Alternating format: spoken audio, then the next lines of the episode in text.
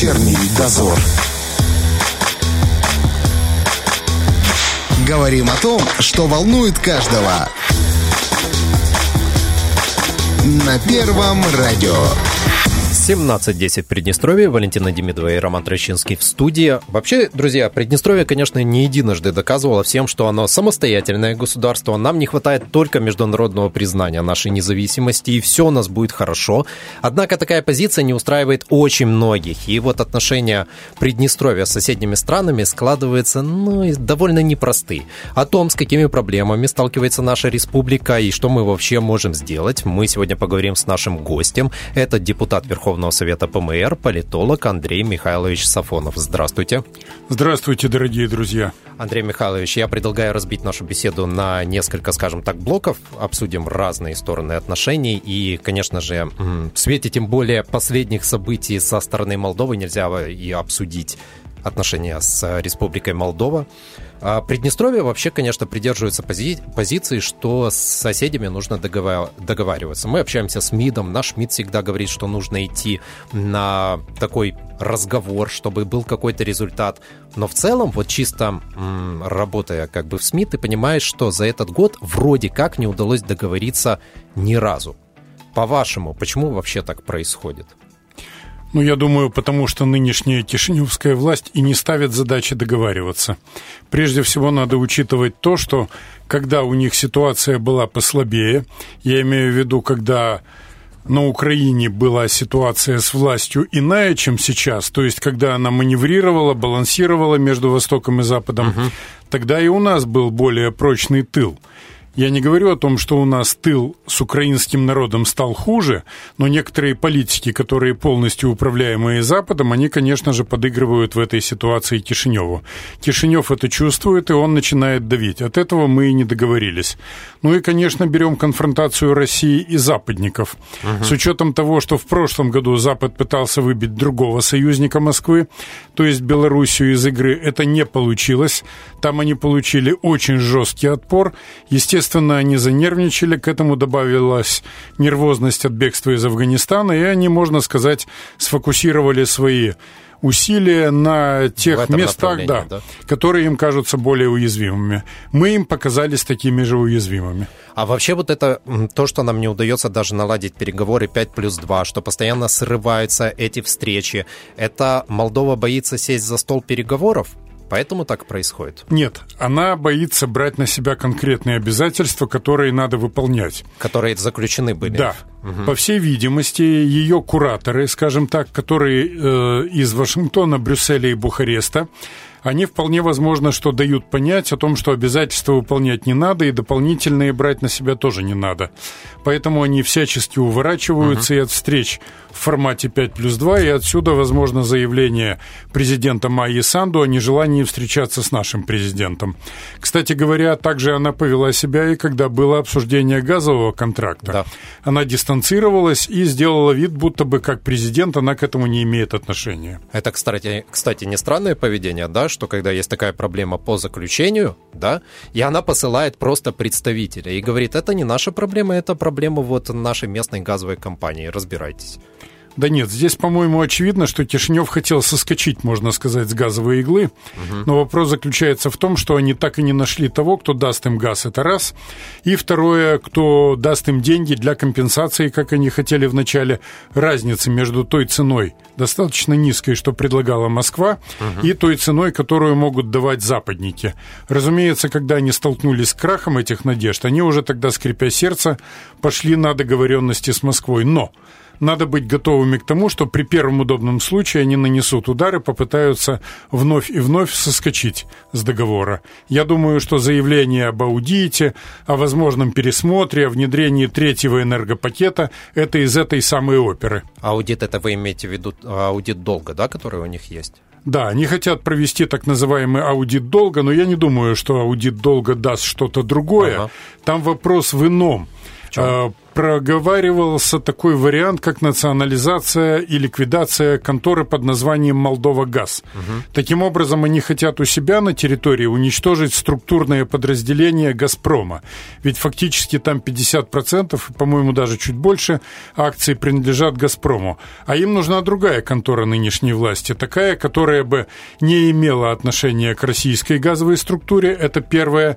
И второе, которое бы курировалось, а то и управлялось напрямик западниками и румынами.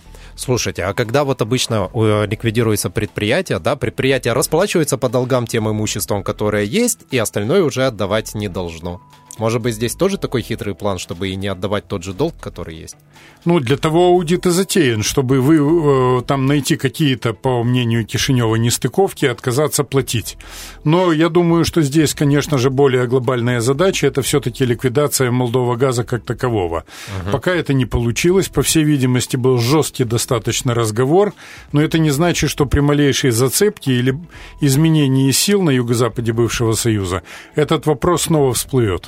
Смотрите, я, может быть, не очень понял, но получается, если они ликвидируют свое предприятие, то и э, «Газпром» лишится там власти. Правильно получается? Ну, то есть влияния. Да, они хотят для этого все и сделать, а чтобы «Газпром» придет? не влиял. А кто тогда придет на место может «Газпрома»? Быть, может быть, это будет контора, которая, не знаю, какое будет у нее название, но она будет непосредственно управляться или структурой Евросоюза, ага. или, может быть, там засядут американцы, и то, что туда попытаются залезть румыны, я думаю, это однозначно.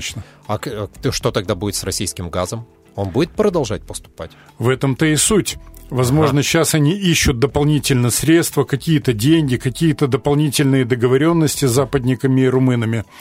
Вначале, как я понимаю, они хотели проработать еще один вариант. То есть покупать тот же российский газ, но якобы это будет реверс. То есть им будут поставлять с Запада, российский они будут... Газ да, через да, да. Возможно, Словаки, возможно, ага. кто-то еще. Это не получилось. Но для чего им это было надо? Казалось бы, хрен редкий не слаще. Наоборот, очень даже слаще. Фишка в том, что тогда Приднестровье получает уже вторичным образом газ, так как они сейчас получают от Москвы. Угу. То есть сначала газ идет к нам, нам, мы в более выгодном положении, а потом уже на Молдову. Они хотели по-другому. Все идет Чтобы на Молдову. Зависели, да. да. А потом они дают нам дозированно, да еще и за оплату. Цель обанкротить нас, чтобы Приднестровье рухнуло, а потом предъявить ультиматум о политической капитуляции. А в прошлом месяце а, в Молдове чуть было не отключили газ, да, потому что они не платили за два месяца. И когда они все-таки... Кстати, они нашли деньги. Я так понимаю, что нашли. Но «Газпром» заявил, что он не верит, что дальше будут э, приходить транши, оплата.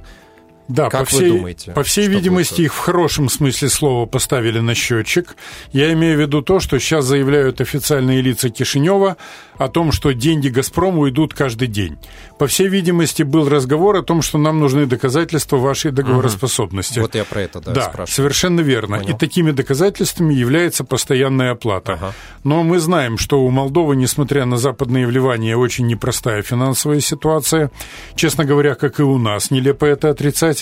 Поэтому каждый раз платить аккуратно и в срок «Газпрому», ну, я не знаю, насколько у них хватит пороху и всего остального для этого. Надо ждать. Москва, я думаю, мониторит ситуацию очень внимательно. Приднестровье стоит переживать на этот счет?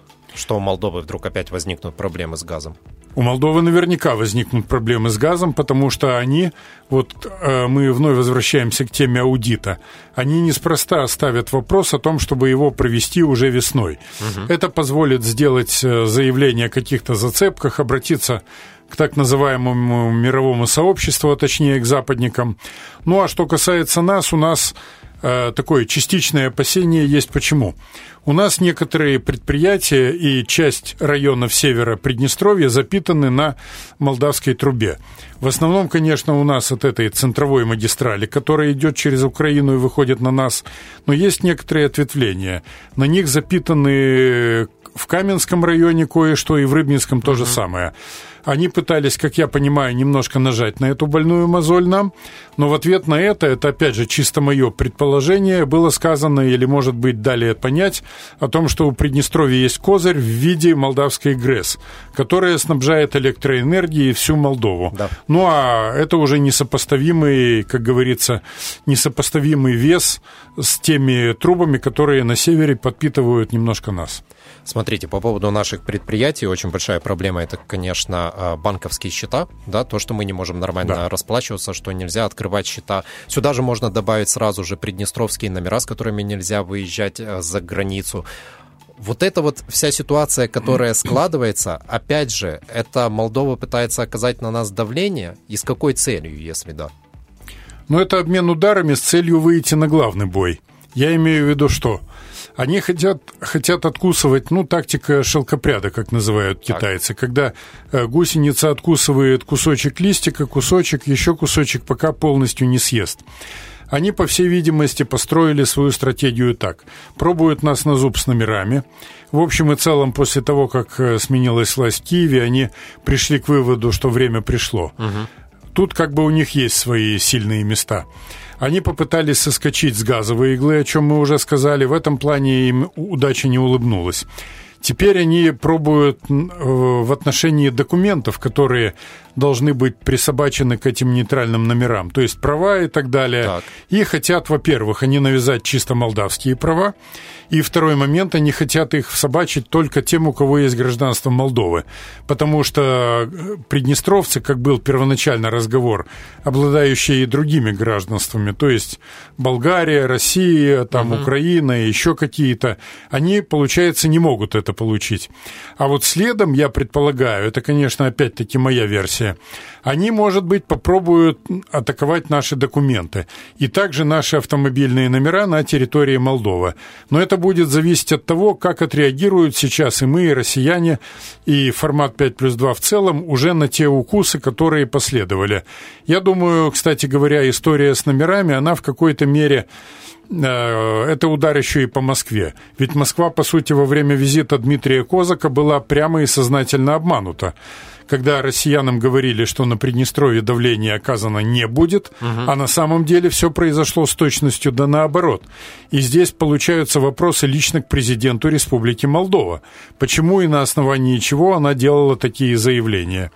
Но в любом случае то, что мы сейчас видим, это, как говорит сейчас один из американских экспертов, политолог Фрэнсис Фукуяма, это еще не конец истории. Если говорить про зарубежных наших партнеров, в том числе и тех, кто участвует в формате 5 плюс 2, почему мы не видим от них поддержки и не видим действий вот по этим проблемам, с которыми мы сталкиваемся? ну, если иметь в виду американцев и евросоюзников... Ну, тут понятно. Да. Ага. А, то там и нельзя, в общем-то, видеть от них поддержки, потому что они-то этим всем во многом, как я понимаю, и заправляют. Я имею в виду, в частности, выбивание российских позиций через удары по нам. Это называется, опять-таки, у военных и у политологов так называемая стратегия непрямых действий. Но что касается всех остальных, ну, москвичи нас поддерживают на международной арене. А остается кто? Остается Украина. Я думаю, с ней надо продолжать работать, потому что мы объективно являемся барьером на пути румынской и прорумынской экспансии. И, конечно, не все, что делает сейчас официальный Киев, он делает э, в охотку на него тоже оказывается давление, и это давление очень жесткое и нешуточное. Украину сейчас западники видят как ту территорию, которую ни в, ком, ни в коем случае нельзя предоставить самой себе. Нельзя дать ей самостоятельность, нельзя сделать так, чтобы она договаривалась с Москвой в том или ином виде, и нельзя сделать так, что она была прочным и надежным тылом, как это было всегда, за нашей спиной. Тем не менее, мы не можем так относиться к Украине, как националистическим властям Кишинева, потому что ситуация меняется, ничего не стоит на месте, к этому надо быть готовыми. Ну а что касается Молдовы, то, конечно же, надо четко понимать. Им тоже дали указания, но у них есть и свое желание нас додавить. Причем в этом также заинтересованы румыны. Стратегия простая. Руками Кишинева придавить нас, не допустить не только федерализации, но даже и маломальски серьезной автономии, uh а потом уже не обращая на нас внимания, пробить решение через Кишинев о воссоединении между Румынией и Молдовой. Причем Молдову они рассматривают вместе с Приднестровьем и Гагаузией. А без Приднестровья не хотят? Я думаю, мы не должны себя успокаивать этим вариантом. Я думаю, если бы даже румыны дрогнули, то остается, во-первых, еще две зацепки. Первая зацепка – это семь сел Дубасарского района, которые сейчас под юрисдикцией Молдовы. Это раз – они не дают возможность порвать переговоры. И в то же время есть еще город Бендеры на правом берегу и несколько сел, которые находятся под юрисдикцией Приднестровья. Угу. И от, от них тоже не отмахнешься. Но мне кажется еще и, что американцы и евросоюзники и румыны не хотят, чтобы здесь оставался, как они считают, э, плацдарм российский. Поэтому их задача полностью нас придавить, влить, влить под власть Кишинева. Ну а для румын здесь прямая стратегическая выгода. И ты выходишь на Кучурган, а это уже полпути к Одессе. Угу. Никогда румыны не забывали о том, что они когда-то были действительно великой региональной державой, я имею в виду с 41 по 44 год, угу. когда у них Не была очень жемчужина. державой, да, давайте прямо скажем. Конечно, если бы Антонеску, как говорится, уцелел, и если бы они за это, э, ну, закрепились в этих границах, тогда он бы считался, конечно, самым гениальным среди всех румынских руководителей. Но он проиграл войну так или иначе. Но, я думаю, политики Румынии многие помнят, что в свое время это было так. Смотрите, такая непростая ситуация, и э, нас со всех сторон давят. Почему мы тогда так мягко отвечаем и пытаемся вот это договариваться? Может, и нам начать показывать зубы? Ну, я думаю, что зубы показывать никогда не поздно. Я полагаю, что идут просчеты конкретных вариантов, которые могут быть задействованы. Я считаю, это лично мое мнение, что когда на тебя давят, надо бороться, как говорил в Китае Мао Цзэдун, острием против острия. Э, тешу себя надеждой, что в общем и целом это все просчитывается. Но, однако, психологически подчеркнем следующее. Тот, кто хочет тебя обломать, для него – стремление сгладить углы, найти какой-то компромисс, идя навстречу в знак доброй воли и делая какие-то уступки, это однозначно признак слабости. И только слабости, и ничего больше. В особенности, когда за его спиной стоят подстрекатели, уже всемирного уровня, и говорят, дави, мы тебя прикроем, ничего не случится, все у тебя в руках, твоя судьба у тебя. Конечно, тогда они будут и дальше давить. Я думаю, все-таки со временем ситуация будет меняться. У нас в гостях депутат Верховного Совета ПМР, политолог Андрей Михайлович Сафонов. Если у вас есть к нему вопросы, то можете задать их по телефону в Тирасполе 73173. Мы также ведем прямой эфир в Инстаграм. Можете сюда написать, если что, я увижу и прочитаю. Небольшой перерыв и продолжим. Вечерний дозор. Депутат Верховного Совета ПМР и политолог Андрей Михайлович Сафонов у нас в гостях. Говорим о Приднестровье и о тех, кто ну, не очень дает нам нормально жить, и в частности о Молдове. Раз уж мы ее затронули и затронули те м, другие страны, которые влияют на ее политику, очень часто, а, когда говорят о Республике Молдова, говорят, что у нее курс идет именно на интеграцию с Евросоюзом. А в чем загвоздка? Почему за столько лет Молдова до сих пор туда не ушла? Я думаю, что, во-первых, евросоюзники не хотят брать на себя те внутренние проблемы Молдовы, которые uh-huh. есть, потому что в данном случае страна действительно, ну, это не вина, может быть, это беда, является бедной. Это раз. Второй момент – в плане коррупции, в плане многих других вещей тоже есть большущие проблемы. И самое главное, я так понимаю, что они не хотят слишком большого разрыва между такими считающимися развитыми странами, как Голландия, Бельгия, Люксембург и э, постсоветскими странами uh-huh. в виде Молдовы. И, кроме того, возможно, и Москва обозначила еще раньше какую-то красную линию, потому что э, для западников Молдова интересна не столько как член Евросоюза, сколько как дополнительный клин в постсоветское пространство. Ну и с учетом того, что румыны играют свою игру, я предполагаю, что они уже тоже давали понять о том, что их интересует не Молдова в Евросоюзе, а Молдова в составе Румынии, и отсюда бытующая иногда формула вступления в Евросоюз через интеграцию интеграцию с Румынией. Вот таким образом. А есть еще мнение, что Приднестровье является как раз тем кам- камнем преткновения, который мешает Молдове попасть в, Евро- в Евросоюз. Это уже мы берем внешнеполитический политический аспект, который Так. мы затрагивали несколько минут назад. Именно поэтому Молдову без Приднестровья там видеть не хотят. Но скажи, э, скажем, что не столько, может быть, не хотят видеть в Евросоюзе, сколько хотят увидеть в орбите влияния НАТО и Румынии после того, как, по мнению западных игроков, им удастся под- подмять под себя Приднестровье. Я не думаю, что это полностью обоснованный расчет, но другого расчета у них, логически размышляя, сейчас просто нет. И нету другого пути, скажем, отказаться как-то от Приднестровья, вынести его за скобки и уже тогда вот интегрироваться с Румынией. Я думаю, нет, потому что тогда Приднестровье останется союзным России государством с российскими войсками на своей территории, а это западников категорически не устраивает. Они сейчас направляют удар на два государства в Европе, которые расценивают однозначно как союзников Москвы. Это уже упомянутая нами Белоруссия, и второе – это Приднестровская Молдавская республика. Почему их так бесит, что у нас тут находятся российские войска? Ну, их как бы и не особо много, но их, смотрите, как это раздражает. Боевая задача, если говорить, какая у них? Их задача – окружить Россию целым кольцом огнедышащих режимов, которые, по сути, были бы враждебны России. Их задача не просто, чтобы они ушли под орбиту влияния Запада, но чтобы они были по-настоящему враждебны и в случае чего их можно было бы использовать даже для вооруженных провокаций. Молдова и Украина, которые лавируют между Востоком и Западом, их категорически не устраивают. Им необходимо, чтобы это были страны, которые готовы в случае чего даже подраться. Если говорить о России, Россия отсюда... Есть такая вероятность, что Россия уступит требованиям Молдовы, Запада и выведет отсюда войска? Я думаю, это было бы самоубийством не только для России, как для крупной страны, но, может быть, самоубийством для нынешнего российского руководства, которое исходит из патриотических соображений. Потому что если уже сдать территорию, которая находится вблизи границ с Россией, пусть даже и отделена от России украинской территории, это означает, что вслед за этим могут посыпаться и некоторые другие территории. Я не считаю, что Москва на это пойдет, и кроме того, я понимаю, что для России это будет означать несоразмерный с самой Приднестровской территорией геополитический проигрыш. По сути дела, сокрушительное поражение. Мне кажется, у них сейчас просто нет выхода, кроме как поддерживать Приднестровье и держаться, держаться и еще раз держаться, одновременно развивая у нас инфраструктуру, оборонной промышленности помогая и сохраняя армию и вооружение. А есть вообще вероятность того, что Молдова все-таки пойдет по пути с Россией?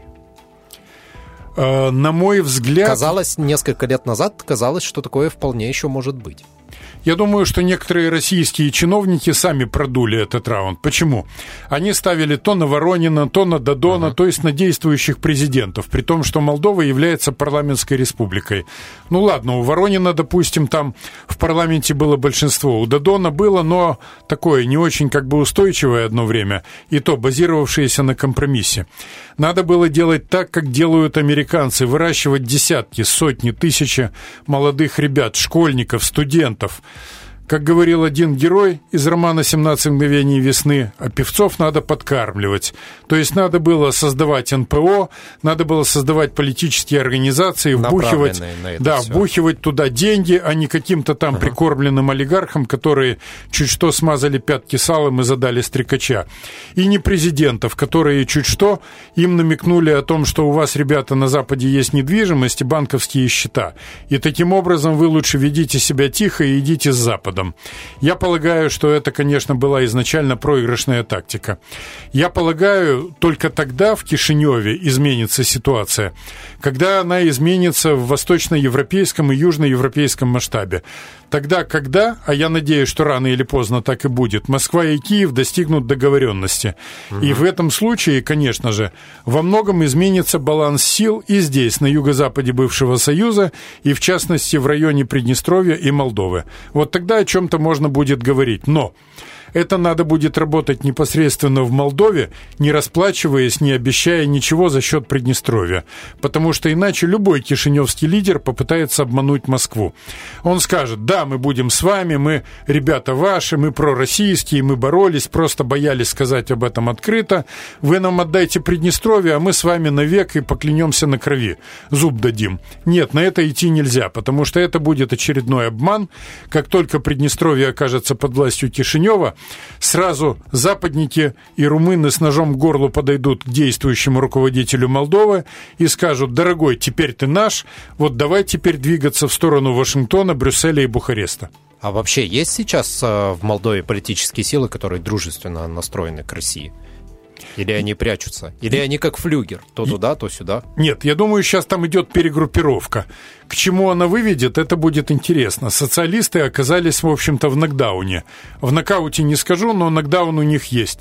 Партия коммунистов скукожилась до очень маленького размера. Угу. Всех остальных, не без помощи некоторых российских чиновников, в свое время затоптали, и они уже пребывают в крайне слабом состоянии. Но есть еще один момент. Давайте спросим, для чего пришла команда во главе с Майей Санду? Не для того ли, чтобы прийти и больше не уходить? Я так говорю, потому что наверняка западники дали добро на зачистку политического поля от конкурентов. Но это небывалое событие. Захват с помощью спецназа генерального прокурора. Снятие под смехотворными предлогами э, ведущего кандидата на пост мэра Бельц одновременно э, внесение законопроекта о возможности ареста депутата без угу. санкции самого парламента.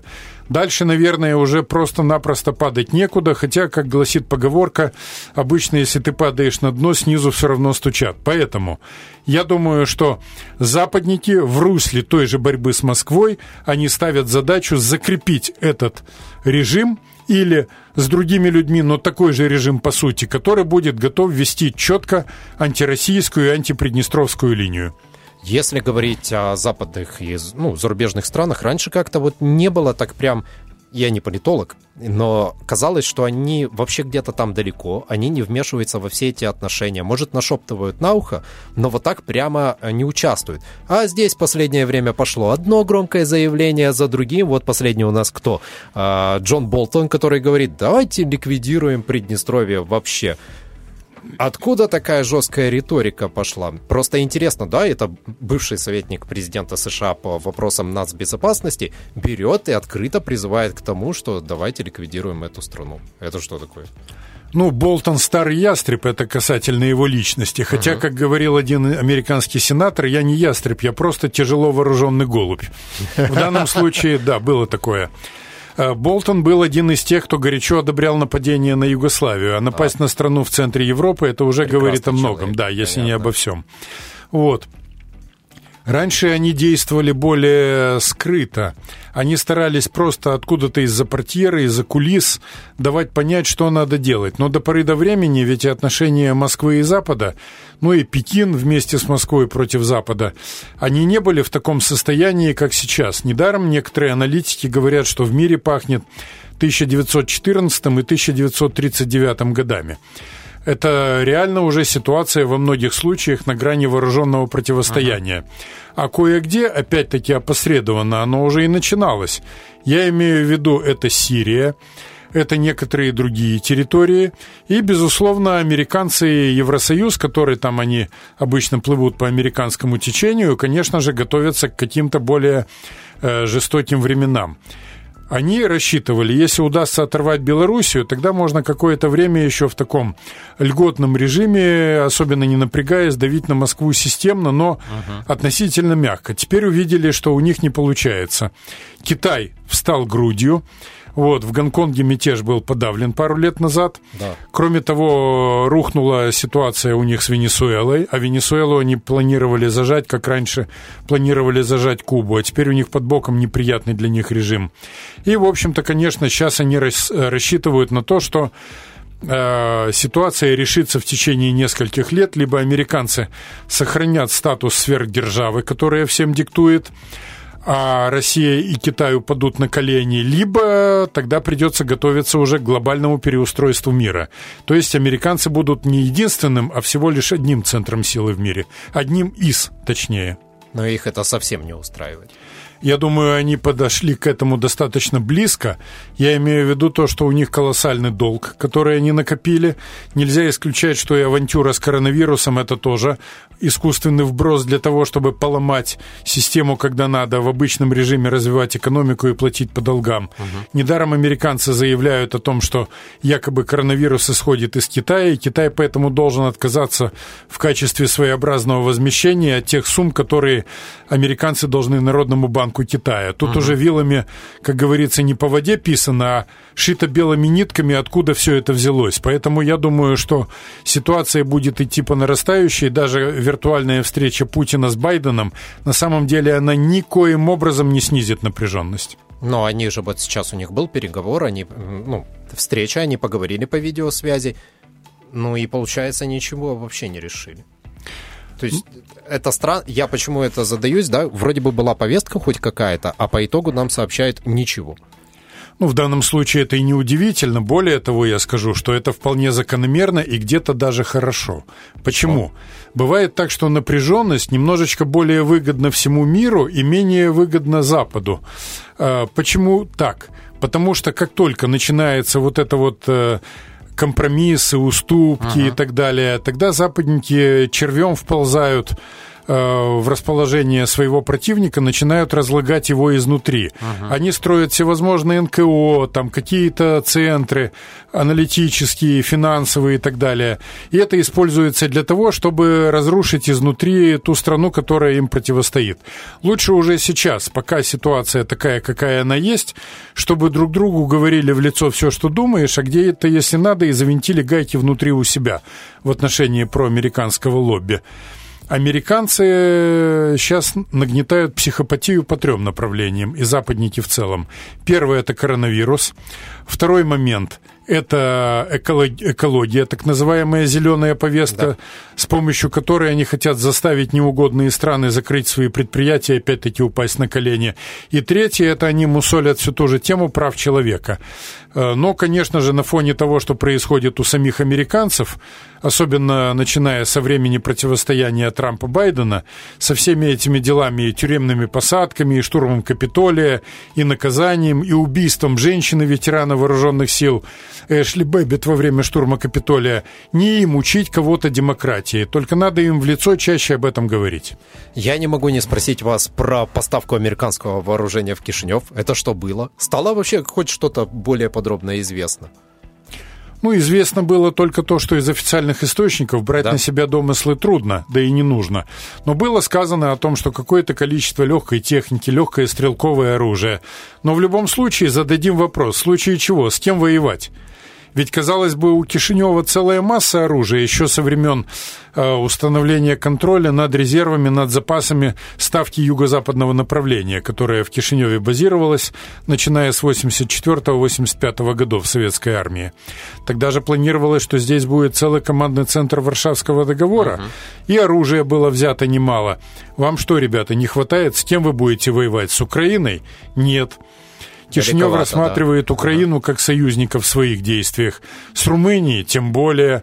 Об интеграции с Румынией только лениво не поет в кишиневских верхах.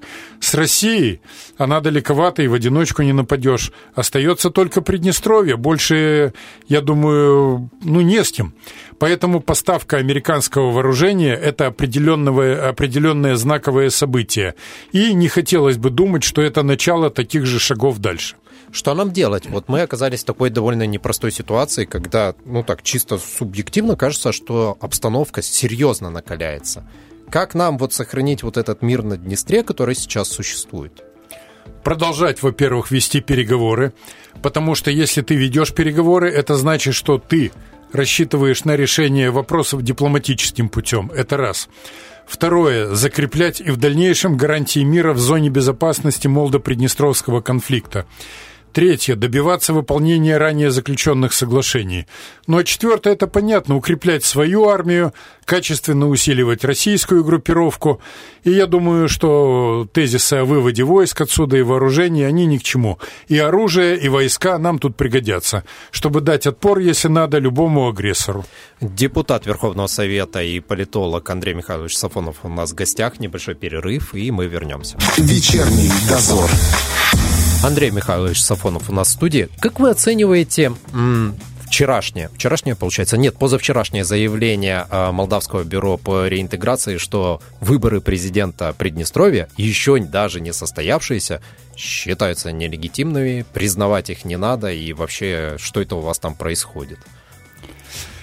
И раньше были заявления о том, что наши выборы не признаются. Да, собственно, когда они и признавались Кишиневым. Но Обратим внимание, что это заявление последовало после более раннего заявления президента Майи Санду о том, что она не намерена встречаться со своим приднестровским коллегой. Угу. То есть, в отличие от прежних времен, когда такие переговоры были на уровне первых лиц в порядке вещей, по всей видимости, правые националисты, которые пришли к власти в Кишиневе, они пересматривают тактику контактов с Приднестровьем.